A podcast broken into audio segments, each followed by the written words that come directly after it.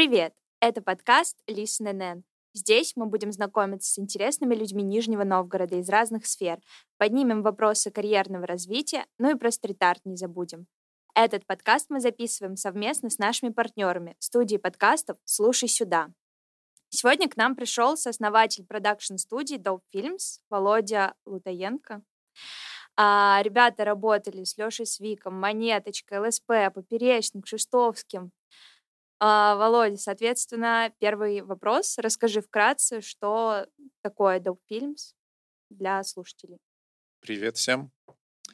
А, ну, как тебе сказать? И вам, дорогие слушатели. А, Dope Films — это видеопродакшн полного цикла. Мы занимаемся съемкой а, рекламных проектов, а, музыкальных клипов, а, созданием компьютерной графики, моушен дизайна и прочего всего того, что нужно для закрытия всех, как это сказать, видеопотребностей у клиента.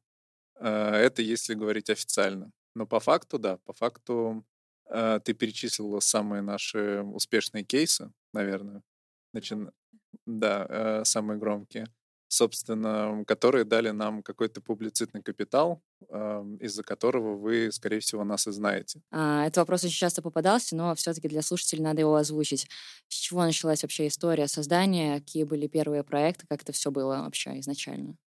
А, ну, если копнуть далеко, совсем далеко, я начал свой творческий путь с компьютерной графики. То есть я по сути, наверное, один из немногих людей, которые э, работают по профессии. Я выучился на специалиста по компьютерной графике. По... Специальность называлась ИТД, информационные технологии в дизайне, э, Ниж... Нижегородского государственного технического университета. И, э, собственно, графикой я занимался, сколько себя помню, с тех пор, как у меня появился компьютер с девятого класса. А, как-то это все эволюционировало в то, что э, эту графику я начал предлагать, предлагать, ну, предлагать не графику, предлагать свои услуги разным операторам-постановщикам, которые, которых у нас в городе было не так много, если мы говорим про несвадебную индустрию. И, собственно, с переменным успехом э, жизнь меня привела к тому, что я познакомился с Сергеем Жигаловым, один, одним из лучших операторов-постановщиков Ниж... Нижегородской области. А, и так мы в какой-то момент решили, ну, точнее сказать, не мы решили, а он решил. А он приехал ко мне домой и сказал, привет, мне тут сказали, что ты занимаешься графикой, и что нам надо с тобой познакомиться. Давай делать продакшн. Я говорю, ну, давай. Он говорит, ну, вот с тебя 10 тысяч рублей. Я говорю, за что? Он говорит, ну, я логотип заказал нам. И вот тот логотип, который красуется на всех наших вывесках, э, ну, он стоил по факту 10 тысяч рублей, э, но да, наверное, он попросил у меня пять с половиной.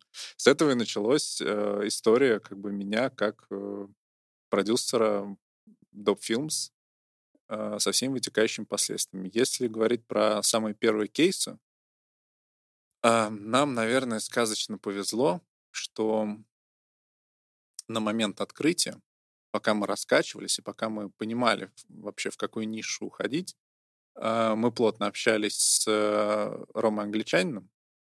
Есть такой покойный э, участник ЛСП, да, у которого у него сегодня день рождения. И он давно говорил о том, что, чуваки, блин, делаете крутые видео, а под крутыми видео он подразумевал э, отчетные концерты, которые мы снимали, там, когда ЛСП приезжали в Милл концерт холл и собирали полтора человека. Тогда они еще были не совсем известной группой. И он говорит, давайте попробуем клип снять. И вот мы так год, наверное, с ним переговоры вели, и вот к моменту, пока мы раскачались, мы говорим, все, приезжайте, снимаем. Они приехали, мы за с ними был один съемочный день. Э, сняли ЛСП монетку. Еще один съемочный день был после, до съем уже без них.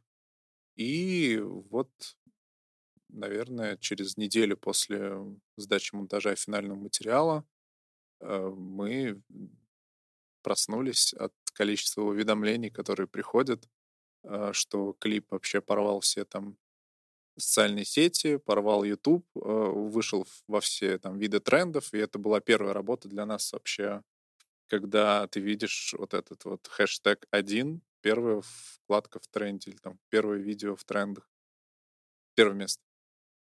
И, короче, все, и с этого момента все остались довольны. Олег сказал, чуваки, мы снимаем с вами следующие два клипа. По плану мы должны были снять. Кстати, наверное, этого не было ни в одном интервью хоть по факту это не интервью, а просто разговор. Но должны были мы снимать сразу два клипа. А после монетки это «Ползать» и второй я не помню. И мы уже просчитали смету, уже готовились к съемкам, и как э, эм, все там какого-то 27 июля, могу путаться в датах, э, произошла весть, о которой там все узнали про то, что трагически ушел из жизни Рома. И концепция поменялась. А, после того, как Олег отошел от всего, он позвонил и сказал, что ребята, давайте сделаем клип в память о нем. Так родилась работа тела. Собственно, с двумя э, крутыми кейсами в нашем портфолио с, это еще, по-моему, Ургантом было про Саппортина, что когда вышло, вышел клип, еще заодно и Олег посетил вечернего Урганта, а потом вскоре и Дудя, где он про нас рассказал, гордо назвав, назвав нас, гордо назвав, гордо назвав нас, гордо назвав нас ребятами из Нижнего.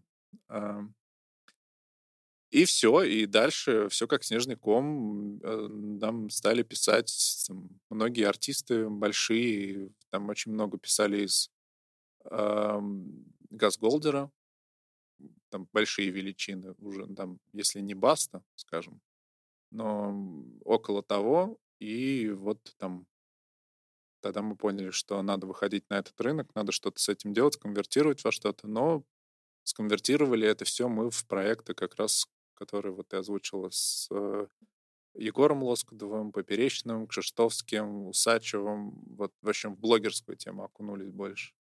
Насколько я знаю, первый клип-то все-таки там Йола что-то Генг или что-то такое. Это нижегородские ребята. Ну, если говорить так, то да. Ну, если... Для меня, конечно, эта информация гораздо интереснее и ценнее, потому что за Нижний Новгород я болею, и мы всегда стараемся помогать всем э, начинающим музыкантам, но на тот момент ребята были не начинающие, они уже набрали хороший вес, и я был удивлен, что чуваки из Нижнего делают такой прикольный музон, и надо обязательно вписываться. Мы были в хороших при... и остаемся до сих пор в хороших приятельских отношениях. Сделали не один проект вместе. И эм, да, ну по факту все пошло с этого. Но, к сожалению, э, этот клип, наверное, померкнул, потому что ну, до этого мы еще снимали клип для такого коллектива Гамбина Sound Machine. И это, кстати, один из, наверное, таких тоже интересных клипов, которые мне до сих пор нравятся. Пересматриваю его, хоть там он и снят на лапать на какой-то, да, по визуалу он не очень хороший, но то, какой опыт мы получили и какие связи мы получили после этого клипа, они тоже остались, э, ну, остались весомым фактором в становлении нас как продакшена. Вот, да, ты правильно подметила, что, что первым клипом, скорее всего, был Йола Гэнг. Но если копнуть еще дальше, то первый клип был я даже название этой группы не знаю, но он тоже был классный. И он где-то тоже на э, загашниках Яндекс Диска валяется. То есть это были знакомые? Да, конечно. Кому, кто захочет тратить деньги на продакшн, а, нанимая какое-то э, каких-то серьезных ребят. Конечно, все за бесплатно и за и по знакомству. Mm-hmm. Вот. Но если возвратиться к коллегу ЛСП, то у него недавно вышло два альбома. Не связывались насчет клипов? Я не могу, наверное, говорить об этом. А, хорошо. А с кем вообще тебе вот из таких известных людей больше понравилось работать? Слушайте, у меня был э, непередаваемый опыт в режиссуре, когда э, я сделал клип, господи, дай бог памяти, как у него, как он называется-то? Пака Рабан, во, для Леши Свика. А, мы ездили в Екатеринбург, организовали съемки на Урале, снимали там. И это был мой дебют в большой, в какой-то коммерческой работе как режиссера. И, собственно, когда ты... Ну, моя основная деятельность — это продюсирование. Э, Все-таки я всегда за кадром нахожусь, я всегда все, грубо говоря, организовываю, веду какие-то такие коммуникации с клиентом, связанные там с деньгами, не деньгами, согласованиями. А тут это прям прямая вещь. То есть ты говоришь с артистом, ты даешь ему какие-то установки, ты э, понимаешь его больше как человека. И для меня, наверное, э, из, вот наверняка были еще случаи какие-то очень классные, но вот Леша Свик меня поразил прямо до глубины души, насколько это крутой открытый человек. То есть, условно, мы промокли на съемках полностью, прям вот до нитки. Были у нас там, были в ноль изношенные вот в таком слое грязи э, ботинки, и он после этого пригласил нас с Серегой к себе домой. И, в общем, переодел, переобул, отдал свои дорогущие кроссы. Говорит, чуваки, все, накормил, напоил, отпустил, мы приятно провели беседу. Да, для меня это было вообще полностью открытие. А если мы говорим еще про эм, не столько про коммерцию, сколько про дружбу, а у нас очень там теплые приятельские отношения с Егором Лоскутовым. Это человек, который как раз-таки все его проекты, который с Данилой Поперечным, ну вот креативное агентство ТЭК, а, мы до сих пор поддерживаем, то есть с ним получилось не просто поработать, а прямо дружить, то есть мы там переписываемся друг другом, поздравляем там с праздниками, с какими-то. Вот, вот эти вот два я могу выделить каких-то, наверное, события. А больше ничего в голову-то пока и не приходит. Вот насчет монеточки. Насколько mm-hmm. я знаю, она являлась или является частью Dope Films после съемок «Нимфоманки». Э, является ли она этой частью до сих пор? И что она делает вообще? Какая у а. нее роль в команде? Да-да-да. А, был такой смешной случай. У нас где-то на стене почета висит, как это называется, договор о том, что э, Лиза Гордыму а, является, проходит практику в Dope Films. Э, как она, производственная практика университетская. Она э, стажировалась на должности продюсера. И на этом все, конец истории. Как только у нее закончилось обучение, э, все это, ну, все, производственная практика окончена. Она, если не ошибаюсь, одно лето длится или какой там у нас период времени был. Вот клип «Нимфоманка». А, в одном из интервью а, Сережа или ты сказал, что «Нимфоманка» — это сюжет а, на грани гениальности. Там какие-то пасхалочки спрятаны. Ну, это провокационный вопрос, на самом деле. Ну вот, я хотела спросить, какие-то подсказки, наводки или... Но я не говорю, что вы прям сразу смысл раскрывали. Наверное, и зрителям будет интереснее вас самим раскрыть. Я могу сказать так. В одном из топовых комментариев все раскрыто. Прям а, все, кажется, вы... вы публиковали в, доп... в группу, да, наверное? А, мы публиковали, но это была шутка на самом деле. Я просто посмотрела.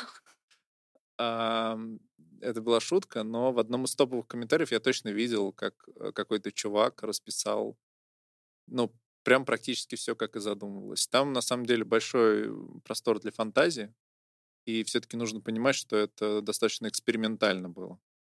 А, и, ну, многие не поняли. Но самое главное, что мы свою работу сделали классно. Ну, не мы сценарий придумали. Вам не обидно, когда аудитория не понимает то, что вы задумали? А, да как тебе сказать? Наверное, это вопрос режиссера был бы резоннее задавать или сценаристу. А, мне не обидно, я смотрю на цифры, цифры супер замечательные. Все, я как продюсер свою задачу выполнил. А хотя как, какое отношение я имею к цифрам? Но ладно. Но мы могли снять просто плохо все, и тогда бы цифры точно были другие. Смотри, а что э, вам больше заходит снимать? То есть рекламу, шоу, репортажи? Свадьбы. Наверное, самое интересное — это реклама. Во-первых, буквально с 2019 года, с конца, мы приняли стратегическое решение, что мы переключаемся на рекламу с больше медийных проектов на больше корпоративные. Ам, То есть это не говорит о том, что мы больше не снимаем каким-то там условным звездам или медийным личностям. Это говорит о том, что, ну, все-таки как бы коллектив растет, потребности растут, и как бы, ну, э, вместе с этим растут и там финансовые издержки, которые, ну, не знаю, открою ли я вам какую-то тайну, но на съемках клипах э, много денег не заработаешь. А, Есть так, такое понятие, которое называется эстрада, условно Стас Пьеха. То есть человек, э, за, за- там, за спиной которого стоят там какая-то огромное количество компетентных людей. Не знаю, почему я Стас Пьеха привел, но почему-то он мне первый в голову пришел. Очень большая куча компетентных людей, которые понимают стоимость входа в рынок.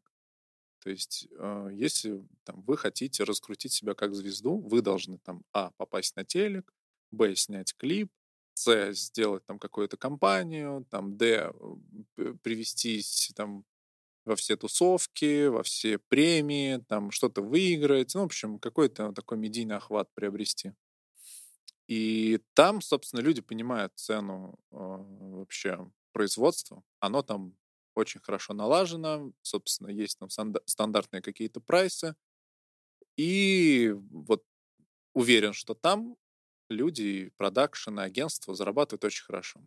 Все-таки мы работаем с новой школой, так называемой. И новая школа — это как новый виток, когда мы перезагрузили систему, пришли вот так вот и подумали, смотрите, подождите, ну, стоимость клипа, производство клипа в Москве порядка 10 миллионов рублей. А куда эти деньги тратятся? Вообще целевые ли это расходы? Давайте проведем аудит. Ну, соответственно, думает новая школа, у которой 10 миллионов нет. И начинают искать каких-то там, какие-то обходные пути. И выясняется, что ну, для клипа достаточно и миллиона рублей. И это будет хорошая, громкая работа. И, ну, собственно, вот такими темпами рынок растет. То есть мы были, наверное, стояли в зачатке того, когда это только начиналось, когда человек, который ам, в своих регалиях имеет слово рэпер, а, ну, не воспринимался серьезно. А сейчас эти люди там, ну, уже, то есть целый пласт вырос, у них есть там финансовые возможности, у них есть вообще абсолютно все ресурсы для того, чтобы делать и многомиллионные проекты. Но вот мы как раз начинали с того, что занимались новой школой, и денег мы там не заработали. Ну, эта информация, конечно, не конфиденциальная. Я думал, что любой человек может вообще догадаться совершенно просто, что денег в этом нет никаких. И да, и в какой-то момент просто приняли решение, что помимо клипов и всей этой, этой медийки нужно заниматься рекламой и фильмами. Ну, то есть вообще мы, у нас там в планах снять короткометражный фильм, в планах снять в этом году документальный фильм и, э, ну, очень много рекламы. Реклама, может быть, для кого-то будет интересно и не очевидно, что это чаще всего 15 секунд, это не 3-4 минуты клипа, где нужно много всего придумать. А в рамках рекламы в небольшой хронометраж можно засунуть какую-то классную концепцию, быстренько ее снять и отдать в производство. И она будет иметь широкий охват, соответственно, со всеми вытекающими последствиями. Вот, поэтому, еще раз отвечая на твой вопрос, реклама. Больше всего нам интересно на данный момент. А вы все бренды приним... ну, берете под свое крыло? Или у вас есть критерии, по которым вы там, ну, вот с этими чуваками точно не буду работать? Такое ощущение, как будто ты хочешь привести пример какой-то компании, с которой мы могли бы не... Да слушай, ну, понятное дело, что мы работаем не со всеми. Для нас очень важен а, клиент и то, чем он занимается. Если это какая-то там реклама ставок, естественно, мы в эту... Или это, если это политика. То есть мы туда не пойдем осознанно. А, собственно, в- как раз-таки на моем опыте было, когда были э, разные рекламные кампании, не помню, как приуроченные к чему-то, в общем, политические. Э, на нас выходили, на нас выходили московские агентства, которые хотели, собственно, чтобы мы им сделали рекламу там кандидатов, не кандидатов каких-то. И, собственно, мы отказались, отказались сознательно от всех этих денег, которые предлагались, хотя ничего конкретного не предлагалось, но прекрасно понятно, что деньги там были.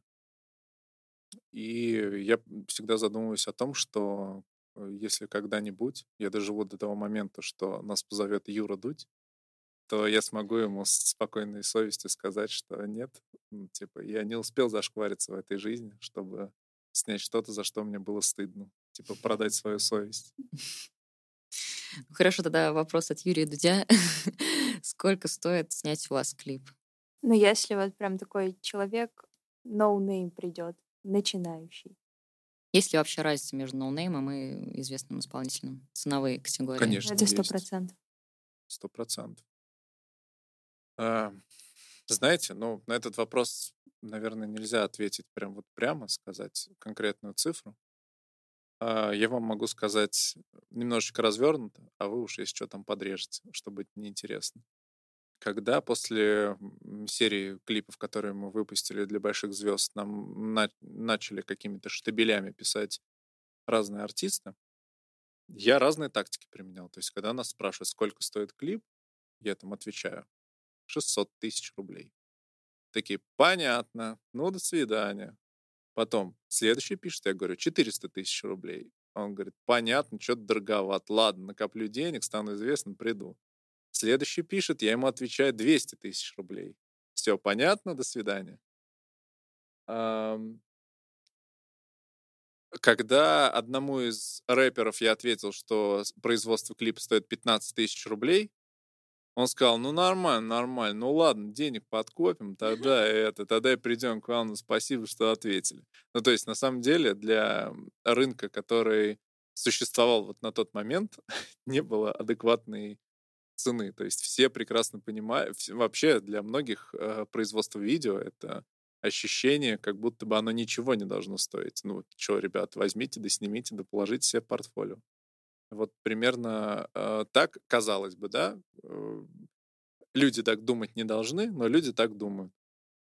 А, Если отвечать конкретно, то скажу, производство клипа в среднем стоит 1 миллион рублей. Это не что-то грандиозное, но и не что-то прям совсем маленькое. Ам, У нас в городе есть один рэп-исполнитель начинающий. Не помню, по-моему, его зовут Митакс. Нет, не Митчелс. Есть Митакс. Это чувак, который сейчас вышел из тюрьмы и записывает рэп, э, эти совместки с Пашей Техником. И он достаточно крутой. И мы вышли на него, предложили ему снять клип за свои деньги, например. То есть мы готовы взять расходы на себя, только снять, чтобы, ему, чтобы снять ему клип. Вот. Но сейчас, если я не ошибаюсь, до сих пор ведутся переговоры, что можно сделать такого. И говоря про ноу- ноунеймов, ам, здесь нужно понимать, что цена для них, для их вхождения всегда будет гораздо выше, потому что трудно оценить, насколько нематериальных, сколько нематериальных вложений нам с этого отобьется. То есть если вы понимаете, что к вам приходит условный, ну кого мы можем, Егор Крид, да, вы прекрасно понимаете, что на медийном охвате вы получите очень много нематериальной э, выгоды. А когда к вам приходит э, какой-нибудь э, какой-нибудь no-name, назовем вот так, не придумал никакого имени, то ам, вы тратите там, свои ресурсы креатива, ресурсы по всему производству, по всему циклу, и на выходе вы не знаете никаких мотивов этого человека. Скорее всего, этот клип будет пылиться с тремя-четырьмя просмотрами на Ютубе или еще куда он там выложит, своей маме показать. И, соответственно, ну, нужно твердо оценивать все эти риски и закладывать как раз вот такие. Это вот именно особенность работы вот в производстве какого-то развлекательного контента. То же самое и с блогерами. Сколько к нам блогеров просилось на то, чтобы мы продюсировали их э, съемки там и прочее не счесть. И, соответственно, у всех одна и та же позиция. Ребят, ну вы же понимаете, что у нас большой потенциал, мы разовьемся и будем идти с вами дальше. Ну вот нам это мало интересно. К счастью или к сожалению, не знаю. Я знаю, что, ну, ты говорил, в Тинспейсе был такой семинарчик, кто mm-hmm. такой продюсер, и говорил, что средняя ставка продюсера в Нижнем Новгороде 60 тысяч рублей в месяц. Да? Да. Ну, наверное. Но на самом деле, наверное, не совсем правильно. Я вообще люблю очень четкие цифры. Я поэтому стараюсь какую-то систему везде построить. То есть я прекрасно понимаю, что если вы приходите э, к любому человеку, который сидит не на зарплате, не сидит не в штате, который предприниматель условно, и ты ему задаешь вопрос, а сколько ты зарабатываешь? Он... Ну, э, нет, ну вообще, если предприниматель хороший, он все-таки знает свои доходы, но он не может ответить однозначно, потому что, ну, блин, подождите, у меня бывает месяцы, когда я зарабатываю 10 тысяч рублей, бывает месяцы, когда я зарабатываю 0 тысяч рублей. И, соответственно, ну, начинается вот это вот размывание показателей. Возможно, 60 тысяч рублей э, — эта цифра мне знакома, потому что очень часто она фигурирует в наших сметах. Э, и 60 тысяч рублей за съемочный день, за проведение одного съемочного дня. Более, наверное, э, более правильно ответить, что все-таки продюсер, исполнительный продюсер, они имеют процент с тех денег, которые были условно. Смета была на 2 миллиона, сняли все за 1 миллион. И вот на этой разнице исполнительный продюсер имеет свою, свою надбавку, скажем так. Это его мотивация делать все, все рационально, грубо говоря. Вот. Но 60 тысяч рублей, не знаю, ну вот съемочный день, это может, может быть близко к правде. Не в месяц, это точно. А как ты вообще оцениваешь, если говорить про индустрию продакшена именно ну, в Нижнем Новгороде? Мгм. Вот как ты считаешь, на каком уровне сейчас она развита, нет? И вообще такой, наверное, более глобальный вопрос— это насколько тяжело ее развивать. Ну, для того, чтобы понять, на каком уровне, нужно понимать, где дно, а где высота. А, мне не хочется делать громких заявлений по поводу определения дна, но а, я думаю, что мы только в зачатке. На это, об этом свидетельствует много фактов. Собственно, ну, наверное, не будет рациональным сейчас обо всем этом рассказывать, но, собственно, мы еще зарождаемся. Мы еще пока не раскачались настолько, чтобы на нас а, смотрел федеральный уровень, как, как на хороших специалистов, которые готовы предоставлять клиентский сервис и э, там, хорошее качество услуг. Мы сейчас работаем над тем, чтобы доказать, как раз-таки э, приехать в Москву и заявить, что, ребят, вот мы понимаем, что вот есть Москва со всем ее производственным циклом, но обратите, пожалуйста, внимание на регионы. Обратите внимание, что сейчас делается в Нижнем Новгороде. Приедьте, посмотрите. Создание кинокомиссии как раз в этом году э, вот отвечает на этот вопрос, что э, зазывает как раз-таки все федеральные ресурсы э, к нам в Нижний, чтобы они уже начинали снимать тут. И если это произойдет, э, произойдут все остальные цепочки, которые должны быть. А, это привлечение... Ну, в общем, один из важнейших, а, наверное, факторов, который определяет эм, индустрию, это наличие ренталов. То есть у нас в городе нету ренталов. Рентал — это место, где можно взять все съемочное оборудование а, в аренду Собственно, никто его не покупает никогда, потому что он слишком дорогостоящий. Его берут только в аренду. И э, у нас ренталов нету, и ренталам тут делать нечего. Они что, ради нас сюда приедут? Ради там Бориса Казанцева? Ради еще там пары продакшенов, которые там работают на хорошем уровне? Эм, наверное, нет. Им нужен поток, им нужны какие-то ну, мотивации сюда приехать. Пока этих мотиваций нет. Но я надеюсь, что еще год-два, и все случится. Все должно произойти, и на наших глазах э, всем, кто сейчас учится на продюсеров, всем, кто сейчас э, учится на людей, которые будут работать дальше в индустрии, видят свою жизнь в индустрии видео и производства медиа-контента, я думаю, что через пару лет у них будет работа гарантированно. Сейчас Наверное, нет. Вопрос, без которого не обходится ни одно интервью после 2020 года. Как, как повлиял карантин? Да. А, и хорошо, и плохо. А, из хорошего. Нет, из плохого. А, впервые за всю историю меня как специалиста, за всю историю Dope Films как продакшеном, мы сидели два месяца без работы. Там апрель и май. Буквально. Ну, то есть, во-первых, я отдохнул. То есть я работал, сколько себя помню, там, лет, вообще без перерывов, без выходных. Это поездки в отпуск, э, в котором тебя постоянно мучают звонками, клиенты, сметы. То есть ты, в принципе, не отдыхаешь никогда. У тебя нет ни времени суток, ни выходных ничего-либо другого. А за эти два месяца я смог отдохнуть, а, набраться сил, но в этот же момент понял, что а работы-то и нет. Ну, то есть все клиенты, у нас там было там буквально 16 текущих проектов больших, и все эти 16 текущих проектов закрылись. Потому что, ну, выяснилось, что все, мы как производители там а, медиа-контента, в том числе для ну, каких-то интернет-компаний, там, возможно. У нас же основной пласт вообще это как раз-таки графика, motion дизайн. То есть вообще там ни съемок, ничего нету.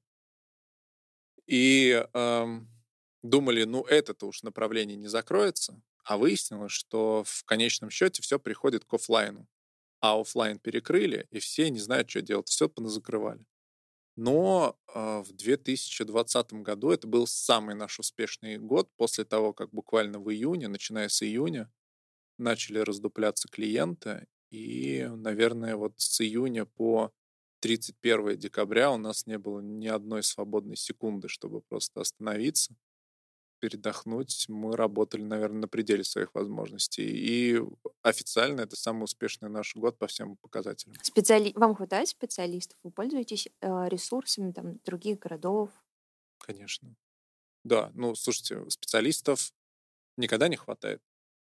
Нужно понимать, что м- любой видеопродакшн, он состоит из какого-то костяка, и все остальные сотрудники, они наемные. То есть у нас есть э, партнерские отношения там с ребятами, в том числе из других городов, которые занимаются как раз-таки там графикой, и какими-то там другими вещами. И, и вот таких ребят мы постоянно ищем. То есть мы буквально недавно сформировали штат, э, свой основной костяк, который сейчас сидит у нас в офисе. И он закрывает все там менеджерские там, и продюсерские задачи. По факту, все, кто нужен в видеопродакшене или даже в агентстве, нет, за агентство говорить не буду, в видеопродакшене, это большое количество продюсеров. Когда у тебя много людей, которые все умеют организовать, по факту они находят свои команды, находят режиссеров, прочих таких вещей, и работают, всегда есть типа работа у таких людей. Ну как вообще собрать команду? Как понять, э, человек подходит или не подходит? Именно для семьи Films, допустим. Если мы говорим про продюсера? Нет, вообще просто команда. То есть разные же люди, не только продюсеры там обитают. Слушайте, у нас есть, наверное, не самое правильное, а, в общем, а, не самый правильный критерий для отбора. Эти люди должны подходить по духу. У нас был опыт работы с разными специалистами, которых мы принимали в команду. И они были прекрасные специалисты там, высокого уровня, но они могли быть, например, сложные по характеру или с какими-то, может быть, я не знаю, как это правильно назвать. Ну, с плохими, наверное, человеческими качествами. И, к сожалению, меня с такими людьми ничего не получалось, и я как-то принял еще давным-давным-давно для себя такую мысль, что на работе мы проводим больше времени, чем даже порой с семьей. И если на работе у тебя условия не такие, если ты работаешь с людьми, с которыми тебе не нравится, наверное, это не самый правильный жизненный путь. Поэтому чаще всего мы отбираем людей именно по человеческим качествам, потому что мы имеем большой... Ну, то есть мы доказали сами себе, что мы можем взять, например, совершенно зеленого специалиста, но хорошего, с хорошим потенциалом, и вырастить из него прямо машину для производства. Э, человеку достаточно попасть просто в нужную среду. То есть когда он видит, как все происходит, когда он видит, там, как коммуникации делаются, а, кому там э, какой подход находит, все. Ну, то есть человек очень быстро обучается. А высшее образование вообще как-то влияет? Никак не влияет. У нас э, в прошлом году работал парень, ему не было 18 лет. И, наверное, это был самый богатый монтажер, не достигший 18-летнего возраста. Он, да, мы... Просто он был очень способный. Я говорю сейчас э, о Яше, если он вдруг когда-нибудь послушает этот подкаст. А, был чувак, у которого был большой потенциал. Мы взяли его к себе в команду, и пока он не ушел в армию, он просто превратился в машину для монтажа. И то есть он прямо вот, наверное, финальным его был аккордом. А, это очень сложный большой проект для города, который он сам полностью монтажил, куда приезжали все шишки из Кремля, и прям рядом с ним сидели, монтажили, жали ему руку, говорили, Яша, ну ты супер машина. Вот. Это подтверждает гипотезу о том, что человеку достаточно быть хотя бы чуть-чуть способным и хорошим человеком, а все остальное, оно прибудет. И желание работать. Наверное, без желания работать еще будет сложно что-то делать. Сколько сейчас в команде человек? Хороший вопрос. Давайте считать. порядка 10 человек, если мне не изменяет память. Это из тех, кто прямо вот сидит в офисе. Угу. А некоторые не сидят, но работают с нами типа на удаленке. Сотрудничают. Не сотрудничают. Они э, специфика работы некоторых, она просто не подразумевает того, чтобы, например, ну, те же самые продюсеры, э, у нас есть продюсер Влада, она как раз-таки, она еще живет в Дзержинске, блин, в, это, в очке мира. И, соответственно, ездить ей каждый день в офис будет достаточно накладно, поэтому она просто дистанционно все вопросы разруливает, всех строит по струнке. Нет, ну вот именно это 10 человек в офисе. Угу. А вообще команда, официальный какой-то состав, сколько там человек?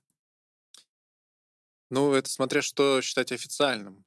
А, я думаю, что в общем, если мы судить по проектам, на самом, наверное, на серии проектов, которые мы делали последними, работало порядка 60 человек. А, я не могу сказать, что это прям наша команда. Угу.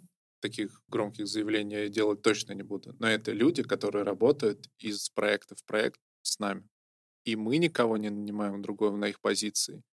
И, ну, а они работают с другими продакшенами, потому что все-таки э, в Нижнем Новгороде нельзя одному продакшену обеспечить эм, постоянные рабочие места такому большому количеству специалистов. У тебя есть человек, с которым ты хотел поработать в будущем? Ну, прям вот мечта. А, поработать в каком смысле? А, ну, режиссера, продюсера. Да. Либо там артист, для которого ты хочешь что-то снять. Да, артист есть, это Хаски. Наш а, любимый как раз. Режиссер. Скорее всего, там, Олег Трофим. С Олегом Трофимом мы вели переговоры в прошлом году, когда снимали короткометражный фильм про Нижний Новгород, который должен вот буквально в апреле уже выйти. В прошлом году снимали, вот, надеюсь, в этом апреле он выйдет. Фильм называется «Быть, а не казаться». И а, мы вели с ним переговоры, и это один из самых приятнейших людей. Сейчас, конечно, наверное, уже непозволительная роскошь э, вообще пригласить его на проект, особенно после «Майора Грома». Но тогда, когда мы год назад с ним разговаривали, к сожалению, наш город пока такие бюджеты не тянет, его гонорары. И мы говорили про режиссера, мы говорили про артиста, какой-нибудь продюсер. А, ну, можно сказать, что хотелось бы поработать с Тимуром Бекмамбетовым, а, потому что, ну, по объективным причинам. Потому что этот человек во многом новатор, хочется узнать э, ну, немного о нем побольше и о его методах работы. Вот, примерно так. А вообще какой любимый режиссер вот у тебя лично? Сейчас? Да. Кристофер Нолан. Не знаю, я смотрю все его фильмы, и я вообще горжусь тем, что я родился в то время, когда этот режиссер сам родился, производит там, свои фильмы. Ну, это не передать. Кристофер Нолан, Уэс Андерсон, Илья Найшулер. Правда, не смотрел еще его последний фильм. Это супер, да. Но да, я уверен, что мне отрадно видеть, что мне отрадно видеть то, что наконец-то российский кинематограф занимает, начинает занимать хорошие позиции. Ну, класс. Да, это классно. Смотри, а, как вы выбираете локации для съемок именно в Нижнем Новгороде? Странный вопрос. Ну, а, давай перефразирую. Вот, во-первых, как ты относишься к стрит-арту? Тебе нравится это явление сейчас? Да, да. Я знаю, что в Нижнем Новгороде, по-моему, одна из самых э, вообще влиятельных в России стрит-арт культур. Ну, его иногда называют столицей стрит-арта. Сейчас, конечно, спорят, либо Екатеринбург, либо Нижний. Но да, у нас развитая Давайте культура. примем то, что это будет Нижний. Хорошо, Нижняя столица стрит-арта. А вы используете вот именно какие-то стрит-арт э, объекты в своих работах? Um, наверняка, если вспоминать, точно использовали какие-то локации, но не могу сходу вспомнить. Я хорошо знаком с как раз-таки с фестивалем мест, с многими его художниками, и мне очень импонирует, что в Нижнем Новгороде такое вообще явление существует. Очень... Эм, я как любитель пеших прогулок, я очень часто беру и пешком дохожу от Печор до автозавода, например, и смотрю, то есть открываю для себя какие-то новые арт-объекты, о которых я никогда не знал, например. И э, как раз-таки вот после таких походов я очень часто понимаю, например, читая сценарий для очередного ролика, где это можно снять. Также очень часто, наверное, будет правильнее не называть фамилии, но очень часто мы работаем с уличными художниками нижегородскими, которые готовят нам локации, как раз-таки разрисовывают. И в первом, в самом нашем первом офисе у нас был а, прямо на площади Горького пентхаус. А, мы попросили Ивана Серова, если знаете, кто это такой, и Максима Трулова разрисовать нам целую стену а, в офисе эм, для того, чтобы иметь такой, назовем это крипто-арт, потому что он остался теперь только на фотографиях вместе со снесенным офисом. А, для того, чтобы у нас вот была такая художественная ценность прямо на стене собственного офиса. Мы этим очень гордились и, к сожалению, не смогли эту стену забрать с собой. Недавно как раз писали э, в нашем проекте, ну, мы связывались тоже с Ваней, писали про его работы на проекте «Маленькие миры». Тоже очень интересно, mm-hmm. на самом деле. Какие любимые места в Нижнем Новгороде у тебя есть? Мне очень нравится Рождественская улица. Я открыл для себя ее буквально два года назад. А, буквально два года назад, если бы меня спросили, какая главная улица города, я бы ответил Большая Покровская. Пешеходная улица, везде всегда там проводим время. Когда мы говорим «поехали в центр погуляем», мы шли на Покровку. Но эм, с развитием шерингов, велосамокатных, э, я начал активно изучать город, и как-то меня привело э, на Рождественскую, которой почему-то я так мало уделял внимания. И я увидел вот так, тот движ, который там происходит, тот э, там восход фудмаркет, это же вообще просто отвал башки, который закрыли почему-то. Э, все эти селедки, все эти... А что еще там есть? Ничего там больше нет. Все эти остальные заведения, это же, это, ну, вообще для меня с открытием еще и набережной, это стало прям буквально ежедневным местом моих прогулок. То есть я беру сейчас, вот если кто не знает, мы находимся э, в подкастной «Слушай сюда», который находится на улице Академической 5. Это примерно край мира, Верхних Печор. И от Верхних Печор я еду на велосипеде каждый вечер до моста этого Канавинского. И каждый вечер, э, когда мы говорим о хорошей погоде, и каждый вечер мой путь пролегает через всю вот эту новую набережную, через все вот эти вот э, многочисленные миллионы часов с обратным отсчетом до 800-летия. И заканчивался этот маршрут, как всегда, вот как раз-таки на восходе. И обожаю эти времена. Жду, когда уже станет теплее, для того, чтобы опять каждый день этот, по этому маршруту ездить на шерингах, на байк-шерингах. Мы как раз с командой уже второй год занимаемся проектами по улице Рождественской. Что ну, делаете? Ну, в общем, в том году у нас был социальный проект, мы водили экскурсии именно по Рождественской, рассказывали бесплатные экскурсии, рассказывали именно о мистических легендах, связанных с улицей, очень заходило людям. А в этом году мы вообще планируем сделать линию пешеходную и AR-приложение, что человек может смотреть на здание через ретровизор и видеть, каким оно было там в 19 mm-hmm. веках. Прикольно. Мы сейчас работаем как раз над этим проектом, и судьба нас связывает всегда, нас самих всегда тянет именно на Рождественскую улицу, потому что она очень богата историей.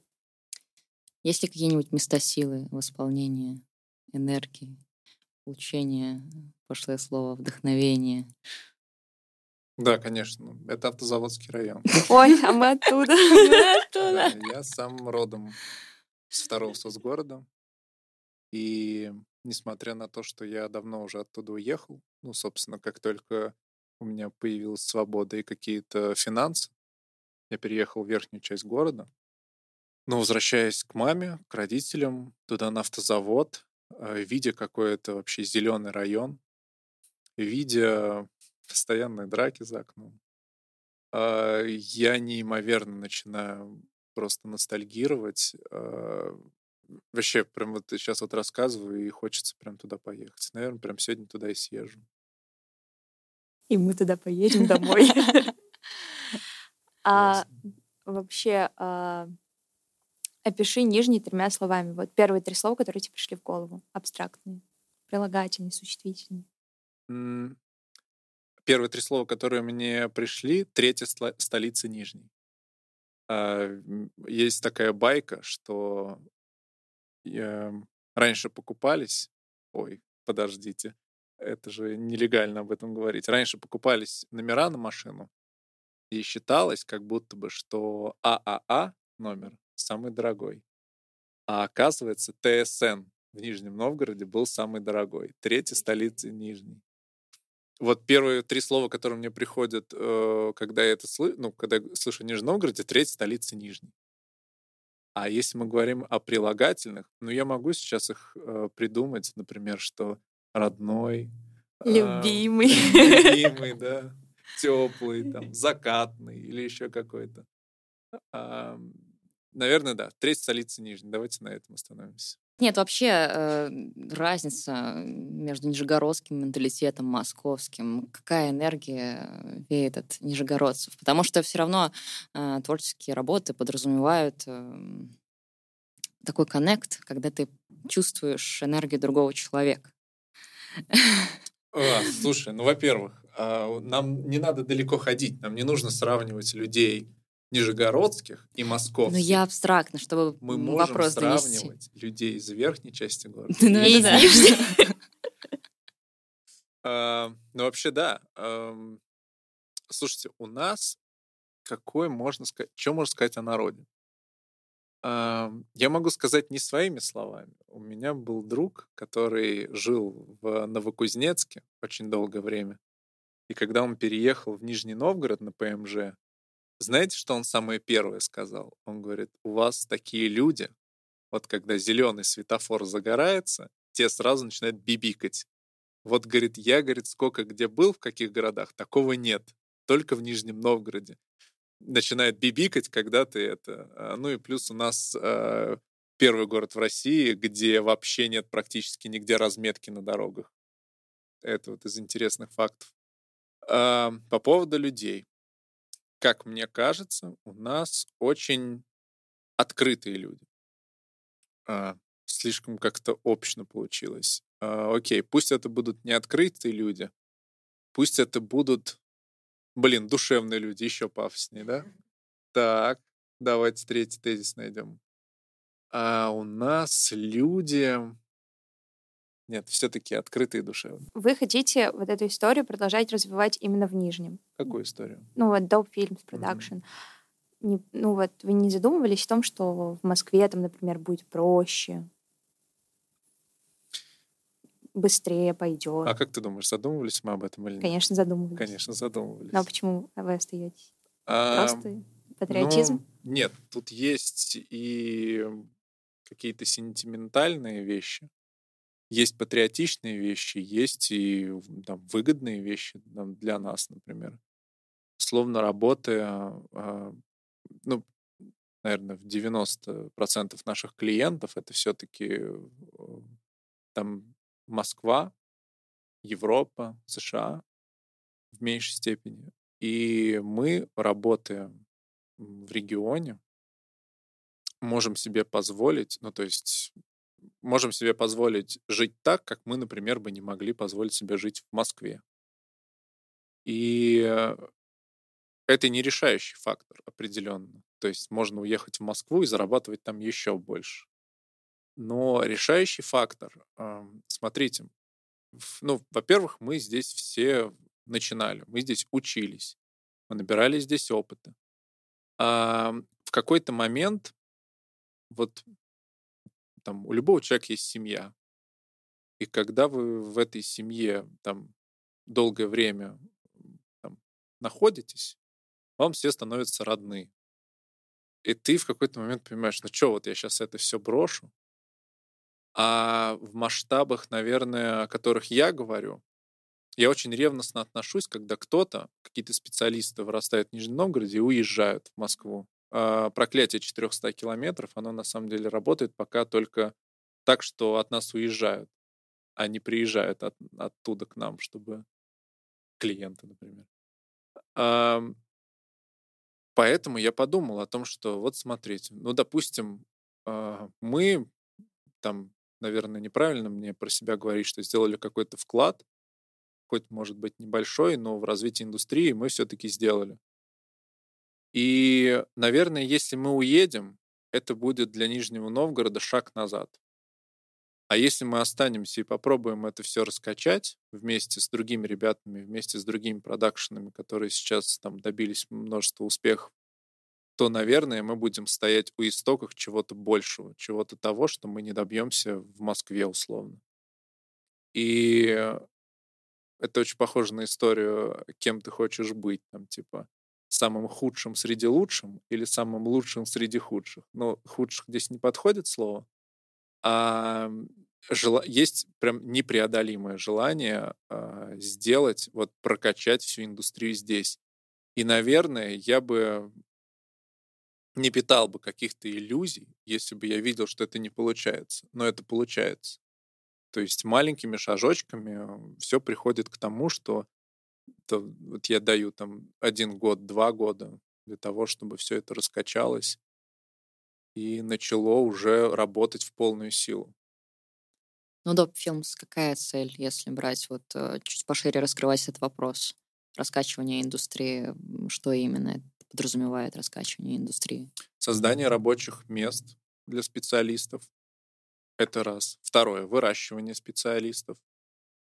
Третье. Повышение культуры, повышение, наверное, статуса города. Это очень важно на самом деле очень странно слышится, но это очень важно.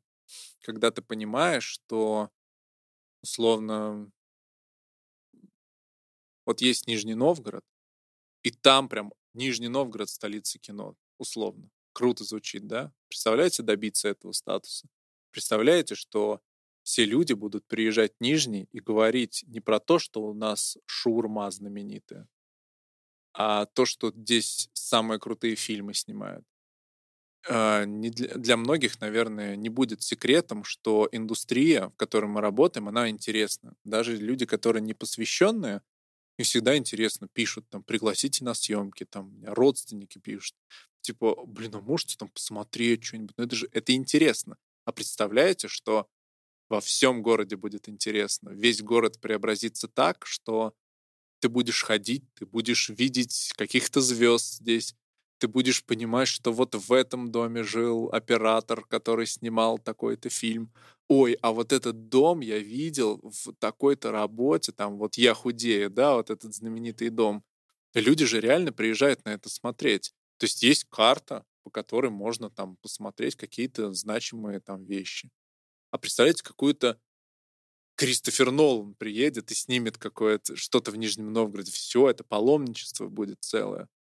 И это круто. И я считаю, что это очень классная мысль. И, наверное, в жизни, ну, и мне как специалисту, который связал свою жизнь с э, этой отраслью, это будет, наверное, главным достижением. Умирать будет не так стрёмно, как если бы ты просто родился, не пойми, чем позанимался всю жизнь и ушел. Вот такая цель меня очень привлекает. Это прям глобальнейшая миссия перед вами. Да, но самое интересное, что она выполнимая. Я бы не стал бы думать о том, что недостижимо. А это вполне себе достижимо. Если делать, все получится. Ну да. Все получится. Ну, Все, наверное. По-моему, за вопросы закончились. Да.